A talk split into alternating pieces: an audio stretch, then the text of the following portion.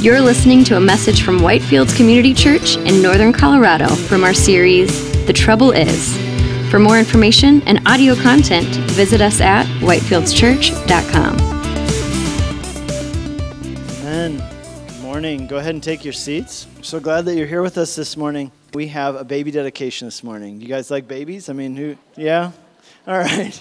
Okay, cool. So I'm going to ask the, James and Amy Lee and their family to come forward, and we're going to pray for these guys. As they're doing that, I just want to tell you a few things about why we do this, and then we're going to do it. The purpose behind this is, is kind of multifaceted, right? So Jesus said it was very important that Jesus honored little children. Actually, it's interesting because in the culture of that day, children were not always uh, considered to be, they were kind of considered a nuisance. But in spite of that, Jesus said, No, I want the little children to come to me and he wanted to bless them, and the children liked to be around him. And so uh, we want to follow in that tradition and say we want, the, we want to bring the little children to Jesus. But here's the other reason we do this is because we as a church, I want you to know this, that you as a church, we as a church, it is we don't just tell families hey you're on your own i hope you do a good job raising your kids but we want to say hey we as a church we are a covenant community, and we want to bring your family, we want to covenant with you and bring your family, and we want you to bring your children into the church,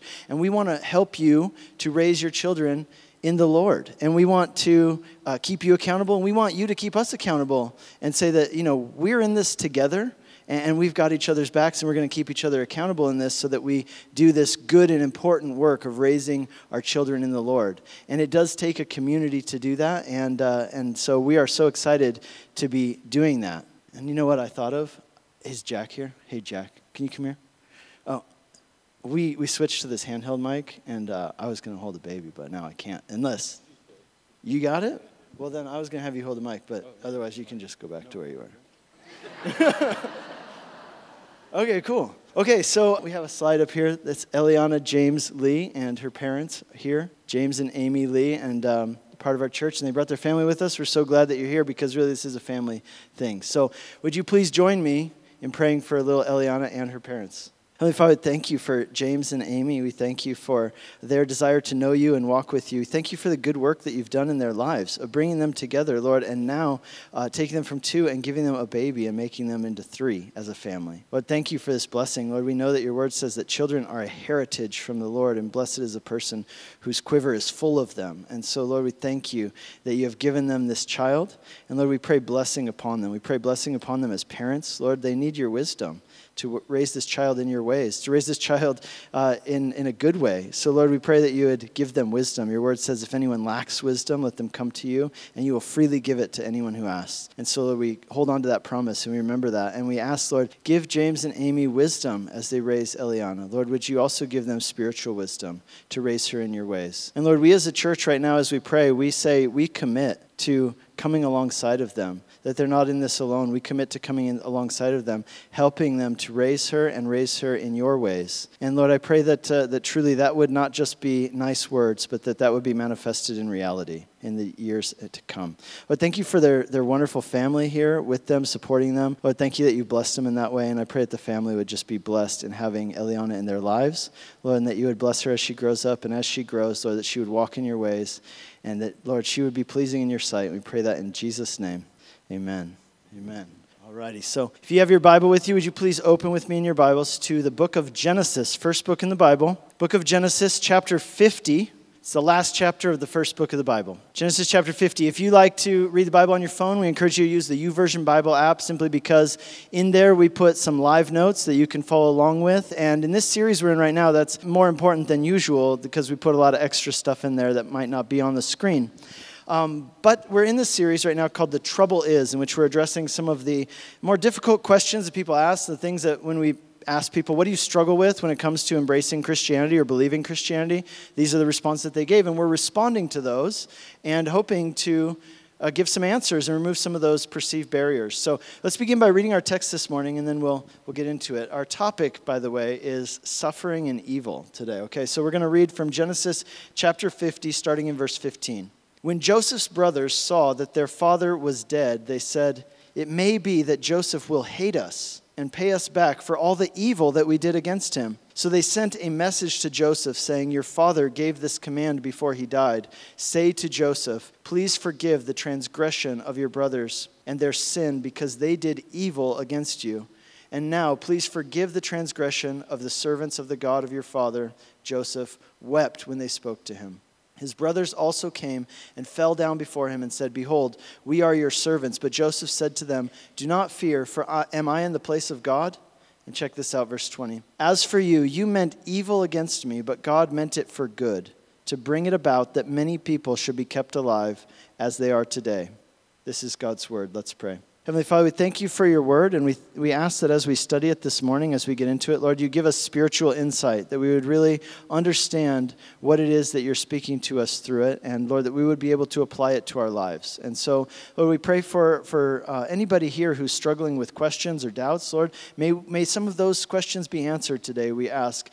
But in everything, may we be moved closer to you and closer to embracing you as our Lord and as our Savior and embracing the good news of the gospel for us in Jesus' name. Amen. So, again, we're in a series called The Trouble Is. And in this series, uh, what, we, what we usually do at Whitefields actually is that we, go, we like to go through books of the Bible. So, recently we just finished a study through the book of Hebrews in the New Testament, is a longer study. And starting in two weeks' time, we're going to begin another book study. We're going to be studying the letter to the Romans, which is one of the greatest books in the Bible. We're very excited about that. We're going to go through it verse by verse and chapter by chapter.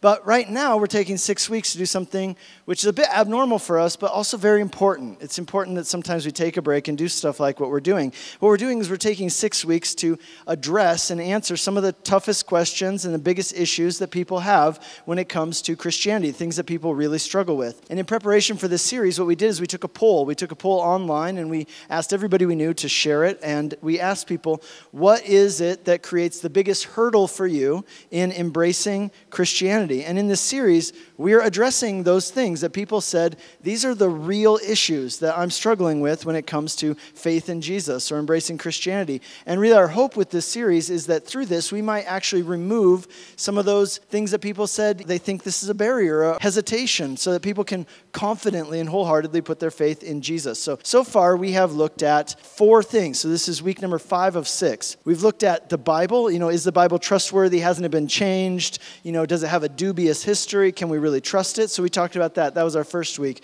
Next week, we talked about hypocrisy. Some people said, it's not that I don't know Christians. The problem is, I do know Christians, and they're hypocrites, and I don't like them.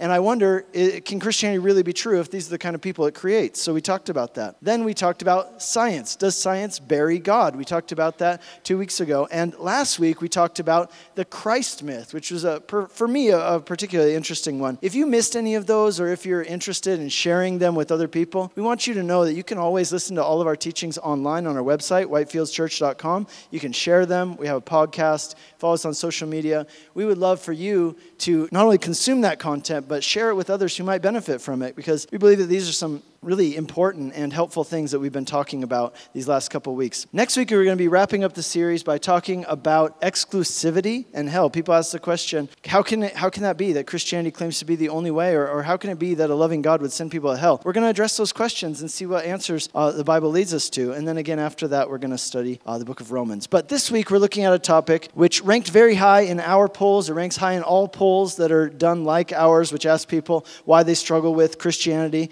And that is the existence of suffering and evil in the world. So let's talk about this. The, the problem is that suffering and evil exist in the world. So in a recent national poll, uh, people were asked if you could ask God only one question and you knew for sure that He would answer you, what question would you ask Him? And overwhelmingly, the most common response was, Why is there pain and suffering in the world? Or some form of that. Like, why do good things happen to bad people? Why, why do things happen to innocent people? You know, not long ago, on a personal level, a friend contacted me kind of in the middle of the day. She was very upset and she said, Look, I'm sorry to bother you. I don't usually do this, but I need to talk to a pastor like right now because I'm struggling with something. See, she had read a news article about a child who had been beheaded, brutally murdered. And she asked me, If God is sovereign, explain this to me. If God is sovereign, how can He allow things like this to happen? She said, I'm really struggling with this. I'm honestly having doubts because of this, because I don't understand how it's possible that God could be good and God could be sovereign, and yet He allows stuff like this to happen. And she said, Look, the Christians I know,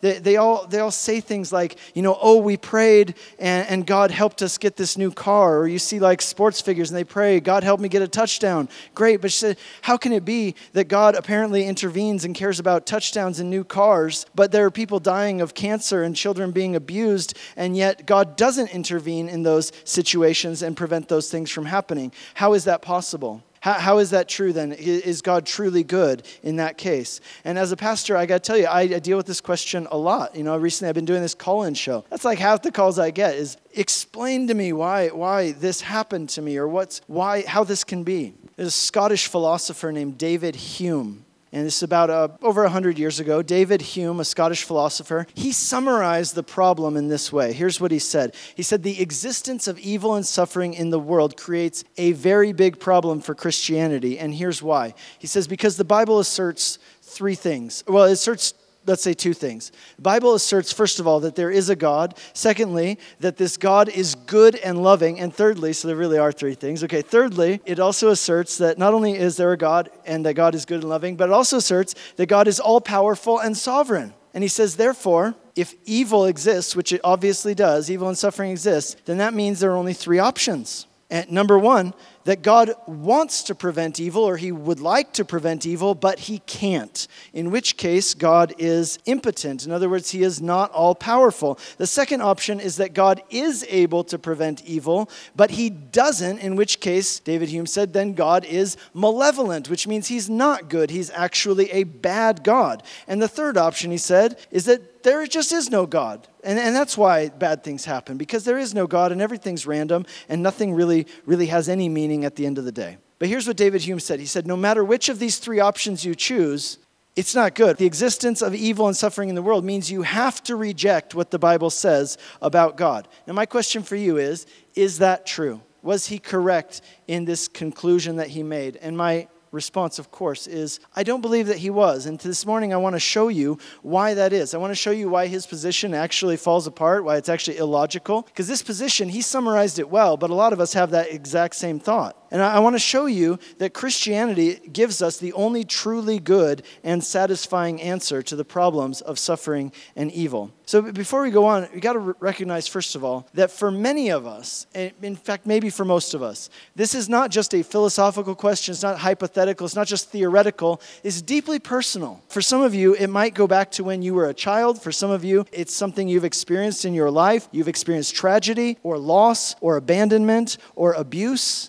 I talked to somebody again on the radio this week who said, Look, I know that the Bible says that God loves me, but I just don't believe it. And I said, Well, why don't you believe it? And so I don't believe it because of the things that have happened to me. I just can't believe that God is really good and that God loves me.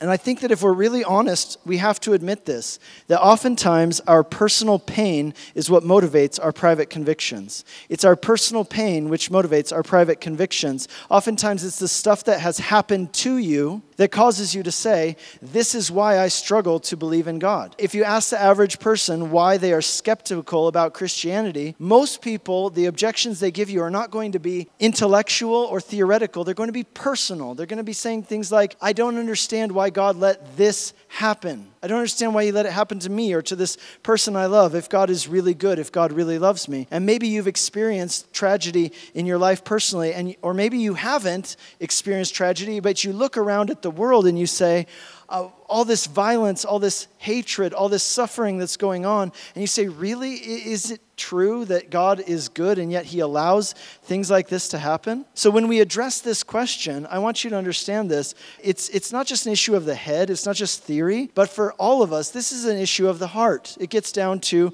not just theoretical things, it's very deeply personal. But it's not just a personal issue, it's also a biblical issue. See, the Bible doesn't shy away from this topic at all. It actually faces it head on, it addresses it directly, and it has a lot to say about it. In fact, you could even say that apart from, apart from telling us who God is and what He's like, this is the second most thing that the Bible deals with. And it actually flows out from the first. So if you ask, what's the Bible about? Well, first of all, the Bible's about who God is, what He's like, but flowing from that comes another question. Because if the Bible is, or if God is who the Bible says He is, if He's good and loving and all powerful and all knowing, then that begs the next question well, then why is there evil and suffering in the world? And the Bible deals with this. One of the main key issues the Bible deals with. In fact, the oldest book in the Bible is the book of Job. So scholars believe that that was the first book to be written in history chronologically. Job was the first book of the Bible to be written. And in the story of Job, here's what happens we're introduced to a man named Job who is a wealthy person.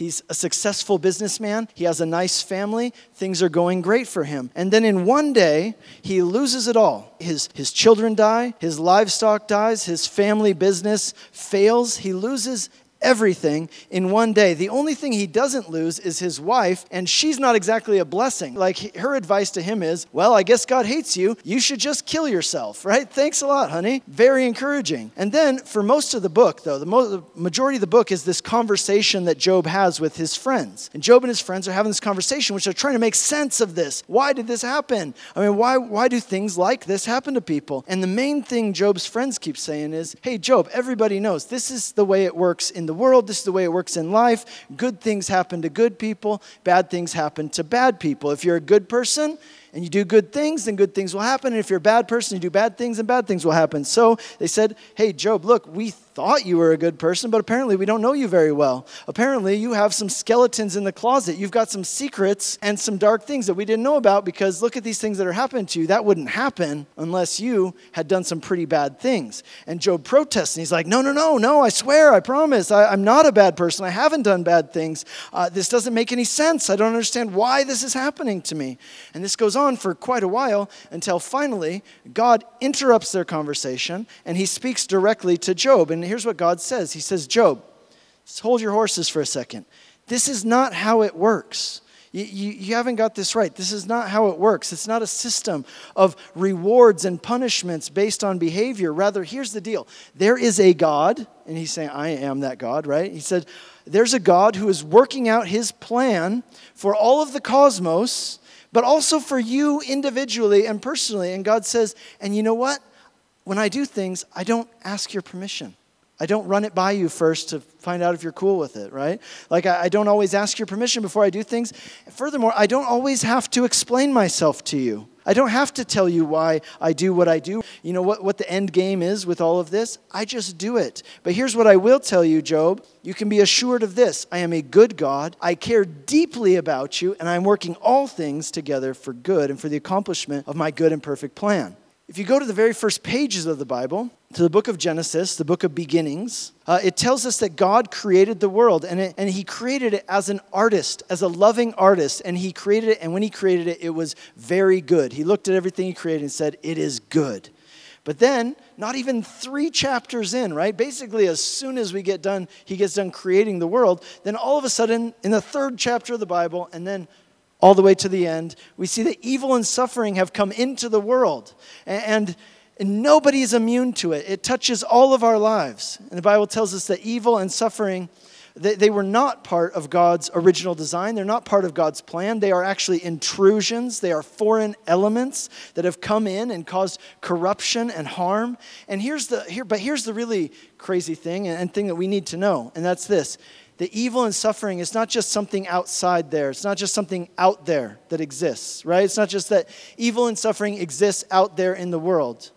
But see, evil and suffering has affected us. It has, it has worked its way into the very fabric of our being. It has corrupted each and every one of us, right? In other words, it's not just that bad things happen to us, it's that sometimes we do bad things. It's not just that sometimes people hurt us, it's that sometimes we do hurt to other people.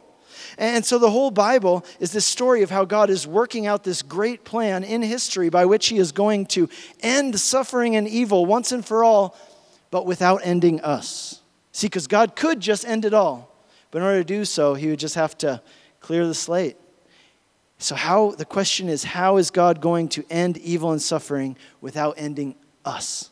Because it's wrapped up inside of us. It's part of our, it's part of our being. And that's the whole reason, by the way, that Jesus came. It was because of this problem of evil and suffering. And the promise and the hope of Christianity is something we call the gospel, which literally means the good news. The good news that Jesus came and by his death, by his resurrection, he defeated death. And we get to be partakers in that. We get to receive that gift of his grace. And for all who do receive that gift, The day is coming when suffering and death will be no more, and all things will be made new. Now, maybe you ask the question, though. You say, okay, yeah, I get that. But answer me this why did God even allow that to happen in the first place? I mean, couldn't He have just stopped it before it even began? And then we'd all be better off, right? Well, let me tell you, there are two important factors that the Bible tells us that we have to keep in mind in this regard, okay? Why did God ever allow this to happen in the first place? Number one, you need to remember that God is completely in control. The word we use for that, by the way, in theological terms, we say that God is sovereign, right? Like a king.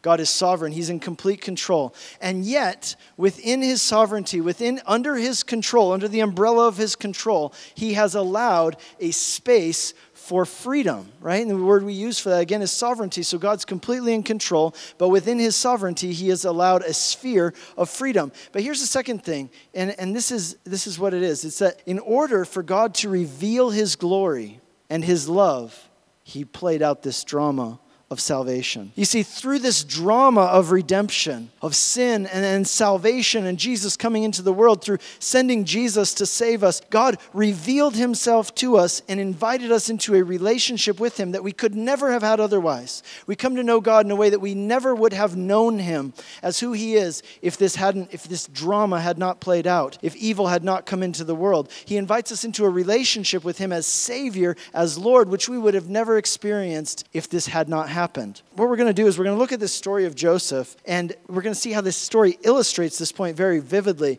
But before we go any further, I want to take a second. We're talking about the Christian response to suffering, right? But let's take a minute and let's say, what are some of the alternatives? What, what do other worldviews and religions say when it comes to this question of evil and suffering? Because here's the thing evil and suffering isn't just a Christian problem, this is a human problem. Like, no matter what you believe, no matter what your worldview, you have to deal with the issue of sin and evil, and you have to give a response. Why is it there? What is the solution? And so let's look at some of the other alternatives, how other faiths, worldviews deal with this question of evil and suffering. So we'll begin by looking at Buddhism. Okay, Buddhism is very popular, of course, in the East, but it's increasingly popular in the West, here where we live. Very fashionable to be into Buddhism. And here's what Buddhism says here's how you deal with the evil and suffering that exists in the world. And you deal with it through detachment. You deal with it through detachment. They would say, you need to get to the point, and you work on this through your meditation. What you need to do is, you need to get to the point where you just don't care anymore where you just don't care, where you're emotionally detached from everyone and everything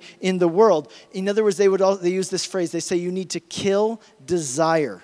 That's how you reach transcendence. That's how you reach it is by killing desire and detaching yourself emotionally from everything and everyone in the world. In other words, for example, let's say you purchased or built your dream house. It's your dream, you get it, but then interest rates go up or you lose your job or whatever and you're not able to pay the mortgage payments on your house. So you lose your dream house. And what does that cause you to feel? It causes you to feel sadness.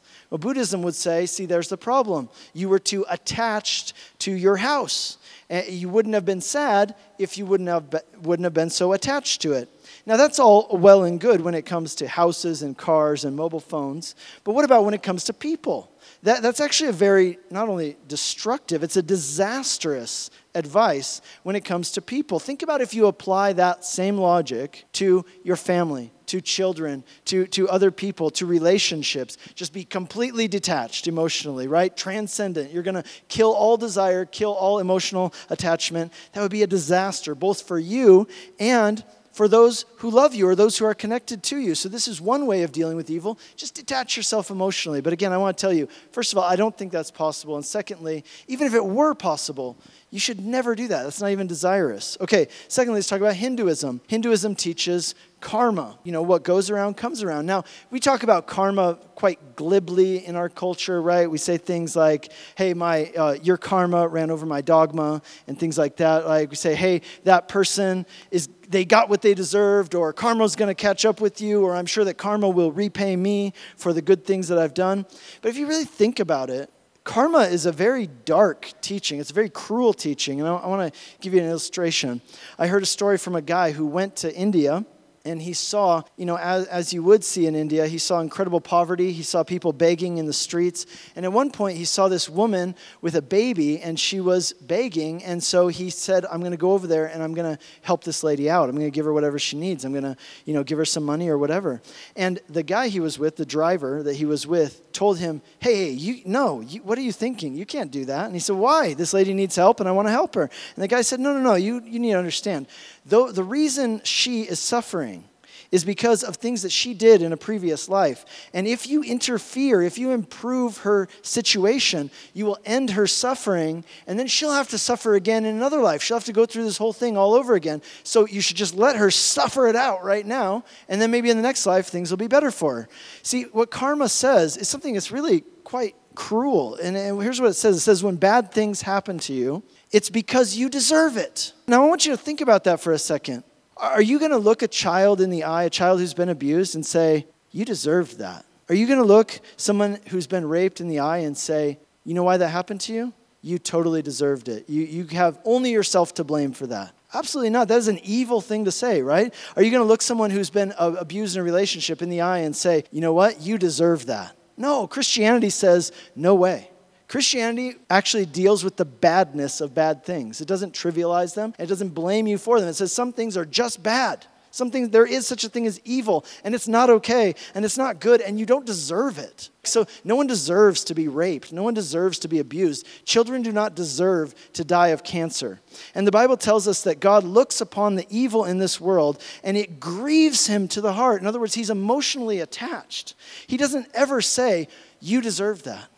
No, what he looks at, he says he looks at the suffering and evil in the world and he says, it's not right. It's not right, and it grieves him to the heart. And the Bible tells us that God is so grieved, in fact, by the brokenness of this world that he took the most dramatic action even imaginable. He came to this earth himself, he walked on our streets, he partook in our suffering, he wept and he cried, he experienced heartbreak. He knows what it's like to be betrayed by his friends, he knows what it's like to be stabbed in the back, he knows what it's like to be loved one moment and hated the next, he knows what it's like to suffer pain. You know, the word excruciating in Latin literally means from the cross. From the cross, he has experienced excruciating pain. God knows what it's like. God the Father knows what it's like to lose a child. You see, Jesus suffered in our place, and as a result, one day, suffering and death will end forever. That is the hope that Christianity gives. Now let's talk about the new age, okay? So there are a lot of strands in the New Age. I know it's a very, very multifaceted thing. But here's one strand of the New Age. It says that positive thinking overcomes negative reality. Positive thinking overcomes negative reality. So whether it's positive thinking or positive confession, they would say if you if you say positive things and you don't say or think negative things, then good things will happen and you will be able to overcome your negative reality. Again, think about this. Where does that put the responsibility? Where does that put the weight of responsibility for what happens to you? It puts it all on you. In other words, if bad things happen to you, you have no one to blame but yourself. You must have had negative thoughts or said negative words. And I want you to see Jesus addresses this idea clearly this idea that bad things happen to you because you deserve it or because you earned it. And one time, for example, we read in the Gospel of John, chapter 9, Jesus is walking along with his disciples, and they, they come across this man who has been blind from birth. And his disciples ask him, they say, Rabbi, who sinned? Did this man sin, or did his parents sin that he was born blind? And Jesus answered, It was not this man who sinned, nor his parents, but that the work of God might be displayed in him. And then Jesus healed him. In other words, Jesus was teaching that this man's blindness was not a punishment for something that he had done, nor that his parents had done. Rather, his blindness was an occasion for God to be glorified through redeeming and healing that which was broken. Now let's talk finally, this is our last one. Let's talk about atheism. Because atheists, atheists would say, well, you know, here's the proof that there is no God. Look at all the evil and suffering in the world. A good God wouldn't allow that. So here's what atheism says they say suffering is completely meaningless because life is meaningless. It doesn't mean anything, it's just a natural, random event, it has no big meaning. And they would say not only is, is uh, suffering uh, natural and normal, but they would say evil itself, when people do evil things, that's natural, it's normal. In fact, in many cases, it's actually completely justifiable. If it helps you survive, because in the end, it's all about the survival of the fittest. Maybe you remember this story. It's 20 years ago now. In 1997, a girl named Melissa Drexler, American high school student, she was a high school senior, and she was 18 years old. How many of you remember the story? It's the story of the prom mom. Here's what she did she was 18 years old, and she was nine months pregnant, but she had been able to keep her pregnancy a secret from her parents and from her friends. And so Melissa Drexler goes to her high school prom. She's nine months pregnant. At the prom, she goes into labor. She feels a baby coming. She goes into a bathroom stall. It's a true story, and, and I warn you, it's, it's, it's sad and graphic. But she goes into this bathroom stall. She gives birth in the stall. She cuts the umbilical cord, strangles the baby to death, puts it in the trash can, and then goes back out on the dance floor and dances the rest of the night and goes and hangs out with her friends. Now, of course, the police found out about it. She was arrested and it hit the news and people were, were all up in arms. People were saying you know this is evil this is bad how could somebody do this? But there was a man named steven pinker. Now we've talked to, over the last couple of weeks about you know the new atheism this kind of movement richard dawkins steven pinker's in that group christopher hitchens steven pinker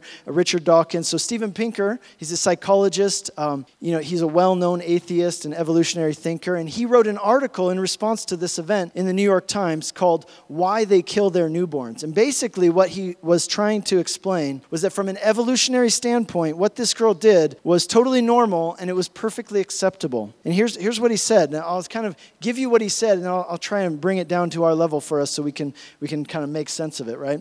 Here's what he said He says, when it comes to being independent creatures, mammals require more, much more investment from their mothers than other animals do, and humans are extreme even among mammals. And then he says, birth is really just an arbitrary line that we have created. Other mammals walk and take care of themselves the moment that they come out of the womb. But humans don't become self sufficient for much longer than most mammals.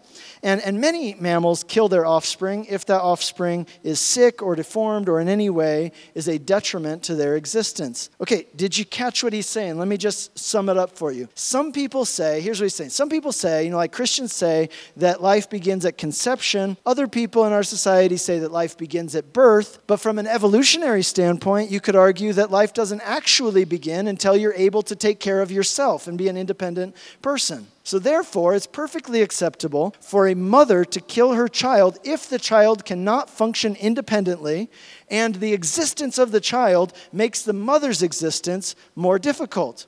Now, let me ask you a few questions, especially those of you who have kids. Number one, any of you moms out there, has having kids made your life more difficult? Maybe, right? Like, you're like, I don't know. It answers absolutely in every way. Like, that's the very definition of what a child is and what they do. I used to have money and free time, and now I have kids, right? And like, it's like, that's just what they do. They make your existence difficult. Next question At what age is a child able to fend for themselves in the wild, so to say, take care of themselves and be an independent, functioning individual? Is it five years old? Can you leave a five year old out in the wild without a parent? What hap- Probably they wouldn't make it. Okay, so maybe let's move that number up. Maybe it's 10 years old. Maybe it's 15 years old. Some of you who are a little bit older are like, dude, I have a kid. He's 30 years old. He lives in my basement, and he is still not able to take care of himself. Not to mention, what about people with disabilities who are never going to be able to take care of themselves? What about them? According to this assessment, if a child isn't able to take care of themselves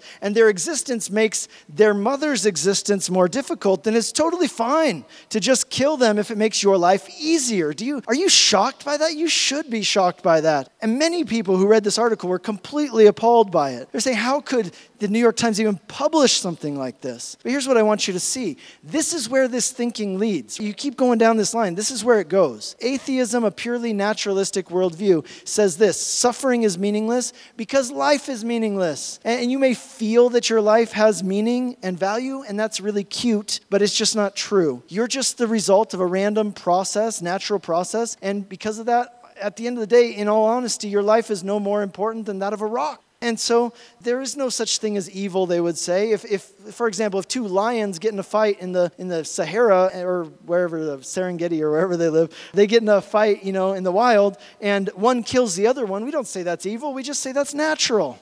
In other words, that's the atheistic, naturalistic worldview. And to contrast that, Christianity, the Bible says, No, we don't agree with that, right? Like life does have meaning. There is such a thing as evil, and it's not okay. And suffering is not just random and meaningless. The very fact, by the way, if suffering and evil bothers you, that's a sign it points to the fact that there is meaning in this life, that there is a God. It points to God because it points to the fact that this is not all just random, meaningless chance. There is a purpose, there is a design behind it. So let's talk about this final point the redemption of suffering. This morning we began by reading the end of the story of Joseph uh, in the book of Genesis. Joseph's story begins back in chapter 37, and the story of Joseph takes up over a quarter of the book of Genesis. So, over a quarter of the book of Genesis, 26% of the book of Genesis, is consumed with the story of Joseph, which means that more time is devoted to talking about Joseph and what happened to him than is devoted to talking about creation of the world, is devoted to talking about Abraham or any other figure in the book of Genesis. More time is devoted to Joseph. Why? Because of what Joseph's story is about. Because it's our story. So Joseph came from a dysfunctional family, lots of drama, lots of trauma. He had 12 brothers, he was one of 12 brothers from two wives. His dad had 12 boys from two wives, and his dad played favorites, both with the wives and with the brothers. And so when Joseph was 17 years old, he was the second youngest. When Joseph was 17 years old, his dad made him the manager of the family business. In other words, he was in charge of managing all of his 10 older brothers. And like many 17 year olds, Joseph didn't have a ton of grace grace or uh, humility when it came to managing his older brothers and dealing with this huge responsibility that was placed on his shoulders. So one day, Joseph's brothers, they take their sheep out, because they're shepherds, they take their sheep out to graze in this place called Dothan. Dothan is like this uninhabited, desolate place. And so Joseph says, okay, well, I don't see my brothers. He wakes up one morning, nobody's around, I better go find them. So he asks some people, where'd my brothers go? They said they went to Dothan. So he goes out there and, you know, he's going out there to boss them around, tell them what to do, maybe make some jokes about how he's the boss. And his brothers see him coming from afar off and they begin talking. They say, You know, I mean, gosh, there is nobody out here.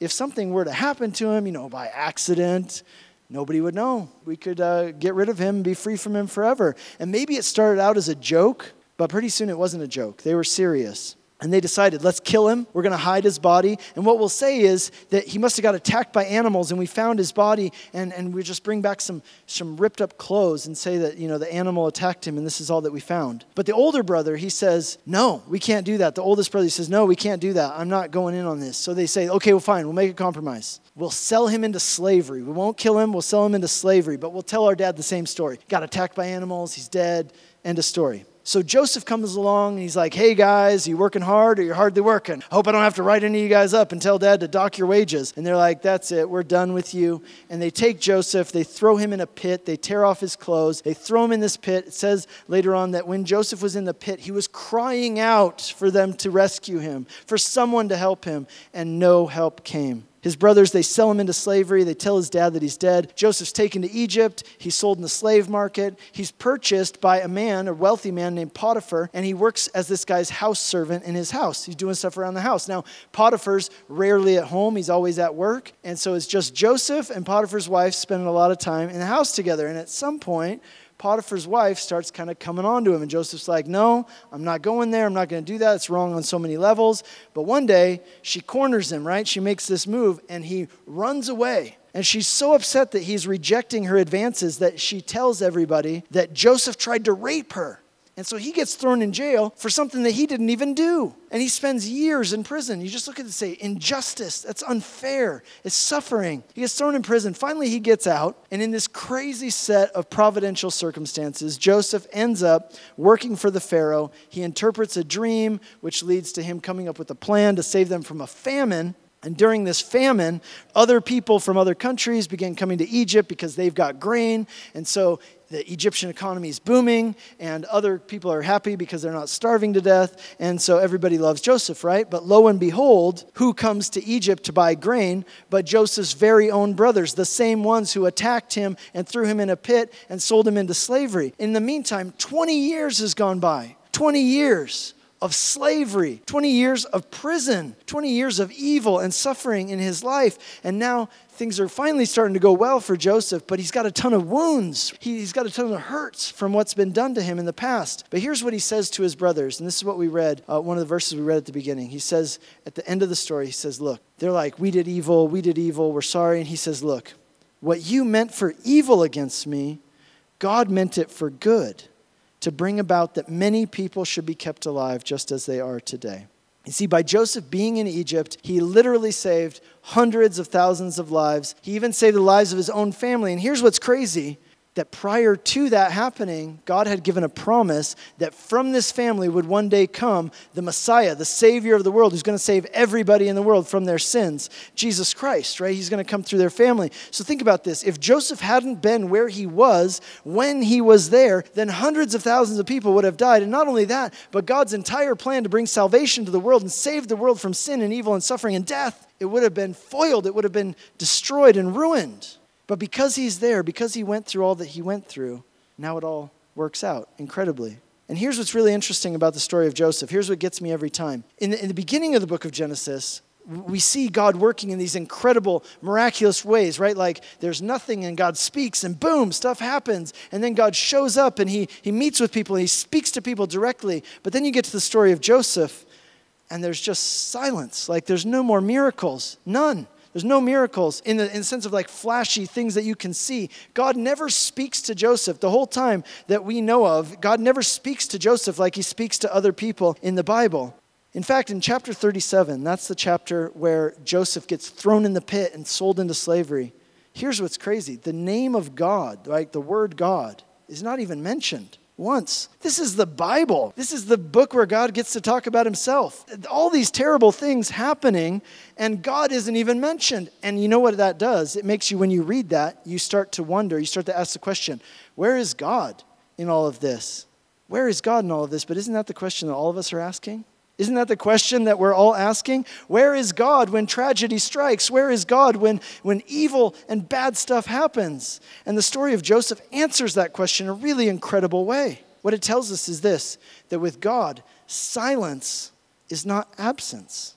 Silence is not absence. And sometimes when it seems that God is the most absent, that's when he's actually doing his most profound work. You see, do you remember, again, that I, you might have noticed I stressed the name of the place where Joseph got thrown in the pit. Do you remember what it was? Dothan. He got thrown in the pit in this place called Dothan. Now, you can easily read over that and be like, you know, it's just another one of those place names that I can barely pronounce, and I'm never going to need to know that again. Kind of like trigonometry.